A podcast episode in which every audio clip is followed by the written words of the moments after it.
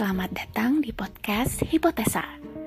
Podcast yang membahas berbagai topik, utamanya seputar kehidupan.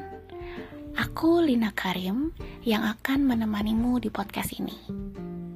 Sebelum mulai, podcast ini aku rekam menggunakan aplikasi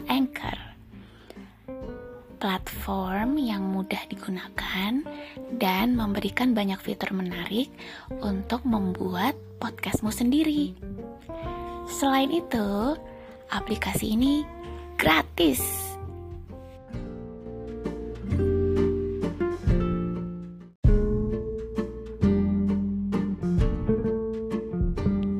Hai, di episode kali ini aku mau bahas soal empowered women, empower women. Maksudnya itu adalah perempuan yang berdaya, memberdayakan perempuan. Jadi aku tuh mau bahas soal pentingnya perempuan untuk bisa mendukung satu sama lain dalam hal ini untuk mencapai kesuksesan. Jadi ada laporan dari McKinsey yang bilang kalau perempuan yang meraih kesuksesan itu sebenarnya cenderung mendapatkan dukungan dari teman-teman perempuannya. Seperti apa sih empowered women itu? Ini aku pakai istilah bahasa Inggris karena memang ada istilahnya ya. Empowered women itu menurut kamus Oxford, empowered itu artinya uh, memberikan kekuasaan atau kebebasan untuk melakukan sesuatu. Jadi kalau konteksnya di sini itu adalah empowered women, itu artinya maksudnya perempuan yang merasa percaya diri dan memiliki kekuatan untuk mengambil tindakan yang dibutuhkan agar mencapai tujuan mereka. Balik lagi dari apa namanya studi yang dilakukan oleh McKinsey. Dari studi itu ditemukan kalau perempuan-perempuan yang memiliki mentor atau dukungan dari perempuan lainnya cenderung meraih kesuksesan lebih besar. Sayangnya, dalam kenyataannya itu masih banyak perempuan-perempuan yang mengalami kesulitan untuk mendapatkan dukungan. Mungkin karena adanya stigma atau persaingan di antara sesama perempuan.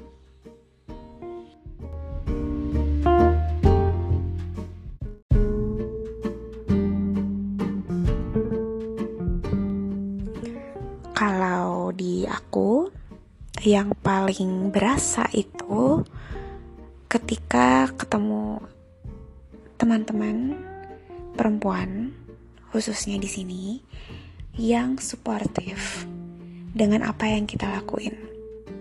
Itu tuh rasanya tuh kayak apa ya?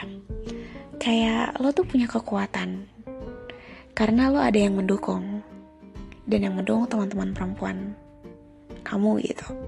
Kenapa kayaknya penting banget ya teman-teman perempuan di sini karena kebetulan uh, area pekerjaanku itu kan area pekerjaan yang apa ya yang harusnya cowok banget gitu. Jadi kalau misalnya ketemu sama perempuan-perempuan yang saling dukung itu jatuhnya jadi kayak ayo bisa nih emang susah nih medannya buat kita perempuan-perempuan tapi karena kita ngelakuin karena kita sama-sama saling dukung jadinya kita jadi lebih semangat dan bisa ngejalanin tantangan di pekerjaan. Beda ceritanya kalau temen kerjanya itu udah tahu ini pos ini uh, medannya itu bukan medan yang bahkan untuk biasa aja tuh ya medannya tuh lapangan banget gitu. Tapi ada gitu temennya yang kayaknya tuh um, menganggap enteng atau menganggap remeh apa yang sudah kita lakukan. Seolah-olah yang kita lakukan itu sebenarnya hal yang biasa. Mudah aja gitu padahal sebenarnya ngejalaninnya enggak. Apalagi yang kayak gitu tuh teman perempuan sendiri. Dari pengalamanku perlakuan seperti ini tuh lebih apa ya ibaratnya persaingan itu terasa lebih sadis ketika aku nggak mau bilang persaingan ya karena aku juga orangnya nggak suka bersaing gitu. Tapi anggaplah di sini bersaing gitu ya oh kritikan aja kali ya pengalamanku kritik paling pedas itu aku terima dari teman perempuan bukan dari teman-teman yang laki-laki gitu Aku nggak tahu di tempat lain gimana, tapi itu yang ku alamin. Gampangnya, ini gampangnya, contoh yang sehari-hari aja nih. Kalau misalnya aku naik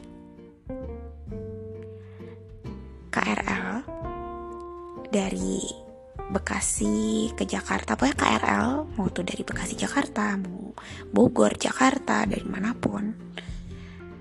Aku itu cenderung lebih memilih untuk enggak di gerbong perempuan karena aku merasa ya kalau aku di gerbong perempuan itu cewek-ceweknya galak-galak gitu tapi kalau misalnya aku di gerbong campur itu mungkin itu uh, masih ada saling menghargai gitu misalkan sesama perempuan di gerbong campur jadinya kayak oh ya paham gitu terus kalau terus yang laki-laki juga akhirnya kayak memaklumi gitu tapi beda banget rasanya kalau aku di gerbong perempuan. Mungkin teman-teman yang pernah ngalami paham maksudku. Aku bingung sih cara mengartikulasikannya gimana. Tapi intinya gitu. Aku bingung cara redaksional yang tepat untuk menggambarkan ini gimana, tapi itu yang aku rasain. Dan itu pun sama terjadi ketika di dunia kerja. Instead of saling mendukung, justru sesama perempuan itu mudah sekali untuk saling mengkritisi di pengalamanku. Aku harap sih akunya aja kali yang kurang yang ada di tempat yang kurang pas dengan diriku makanya jadinya kejadian seperti itu ada. Aku nggak tahu sih normalnya gimana teman-teman kalau misalnya ada pengalaman yang soal seperti ini boleh lo cerita. Anyway, balik lagi Ternyata penelitian yang dilakukan McKinsey itu nggak cuma McKinsey aja yang menemukan. Tapi ada penelitian lain itu dilakukan oleh sebentar oleh wait aku sudah nyatet tapi kok catatannya nggak ada ya. Aduh aku lupa siapa yang melakukan tapi uh, informasi ini aku dapat dari uh, dari majalah Forbes. Yang di situ isinya itu kurang lebih adalah uh, dari 22.000 perempuan di seluruh dunia ditemukan kalau 78% perempuan yang memiliki kelompok pendukung atau support dari sesama perempuan itu mereka merasa lebih percaya diri dan lebih termotivasi untuk mencapai tujuan mereka. Jadi, uh, jadi gimana ya? Kalau kita tuh udah sering kan dengar kalau perempuan sendirian aja itu udah keren banget. Banyak perempuan yang sendirian aja tuh keren banget. Dalam artian sendiri tuh kayak lone wolf gitu loh. Apalagi ketika mereka itu punya dukungan di belakangnya lebih powerful lagi. Oh oke okay, aku nemu. Jadi yang melakukan riset itu adalah Fidelity Investments dan Kantar Consulting. Nah, itu. Jadi mereka menemukan hasil studi yang seperti itu. Yang menjadi masalah adalah ada 44% wanita yang diwawancarai jadi 44% dari 22 ribu tadi itu kesulitan atau bahkan tidak memiliki teman-teman perempuan yang suportif. Jadi kebanyakan dari kita itu sulit sekali menemukan teman-teman yang bisa support dengan kita.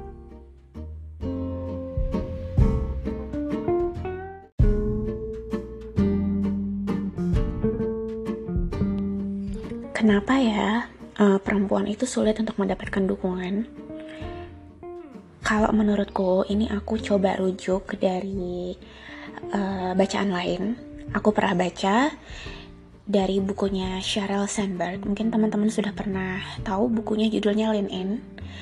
Di situ Ibu Sheryl Sandberg sempat uh, mereferensikan penelitian yang dilakukan oleh Frank Flynn dan Cameron Anderson di Sekolah Bisnis Universitas Columbia. Itu ada studi kas, studi kasus fiktif tentang seorang venture capitalist bernama Heidi Roizen. Dan uh, cerita cerita Heidi Roizen sebagai seorang venture capitalist ini dibagikan ke sekelompok mahasiswa. Setengahnya menerima studi kasus dengan nama Heidi Roizen Sementara separuh lainnya, studi kasusnya itu namanya diubah jadi Howard Roizen. Semuanya sama, yang beda cuma nama aja. Hasilnya, ya ampun, ini yang bikin mengejutkan. Hasilnya menunjukkan kalau siswa laki-laki dan perempuan menganggap Heidi dan Howard sama-sama kompeten, tetapi mereka lebih menyukai Howard dibandingkan Heidi. Bahkan mereka itu gak suka sama Heidi. Siswa-siswa itu berpikir kalau Heidi itu kesannya egois dan bukan tipe orang yang enak untuk dijadikan teman kerja. Sedangkan Howard itu dipandang sebagai orang baik yang menyenangkan. Bahkan uh, mereka tuh senang kalau mau bekerja dengan Howard.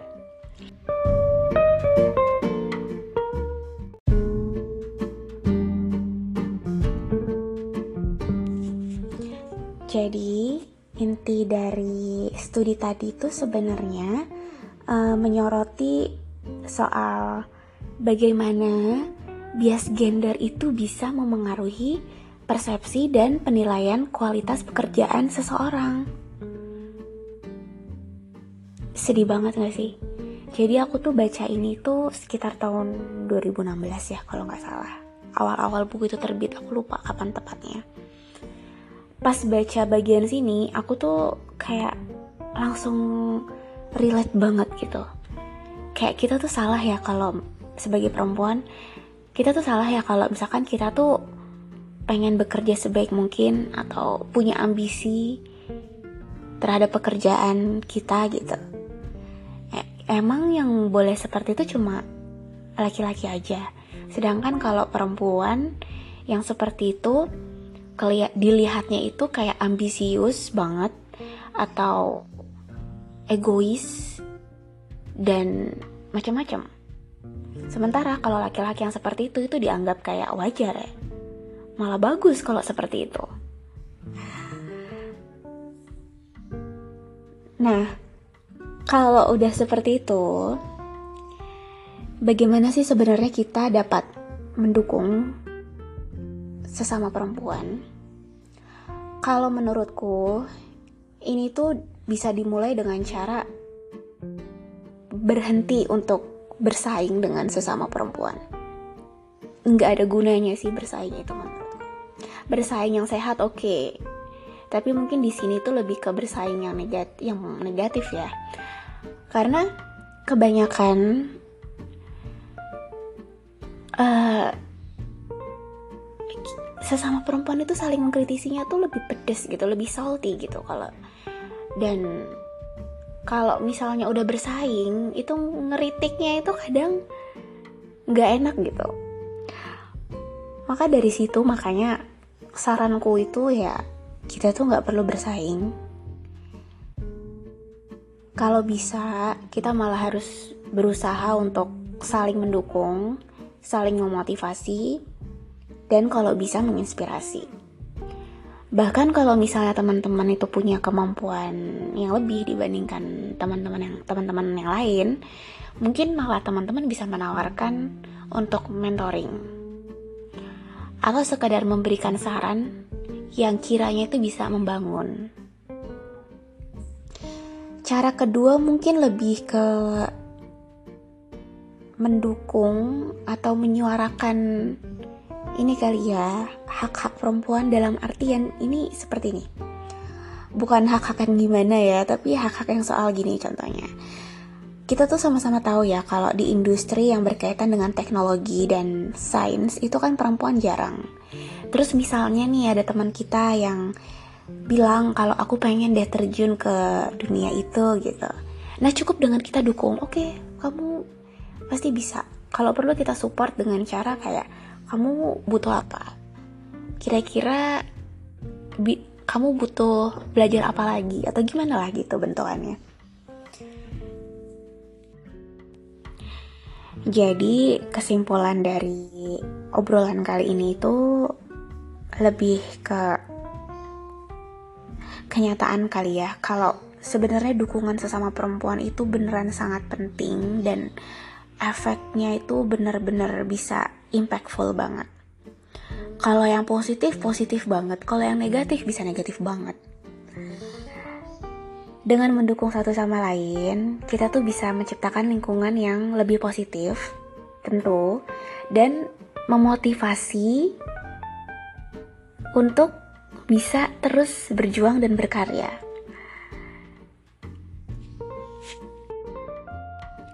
Kita semua bisa menjadi perempuan yang mendukung perempuan lainnya.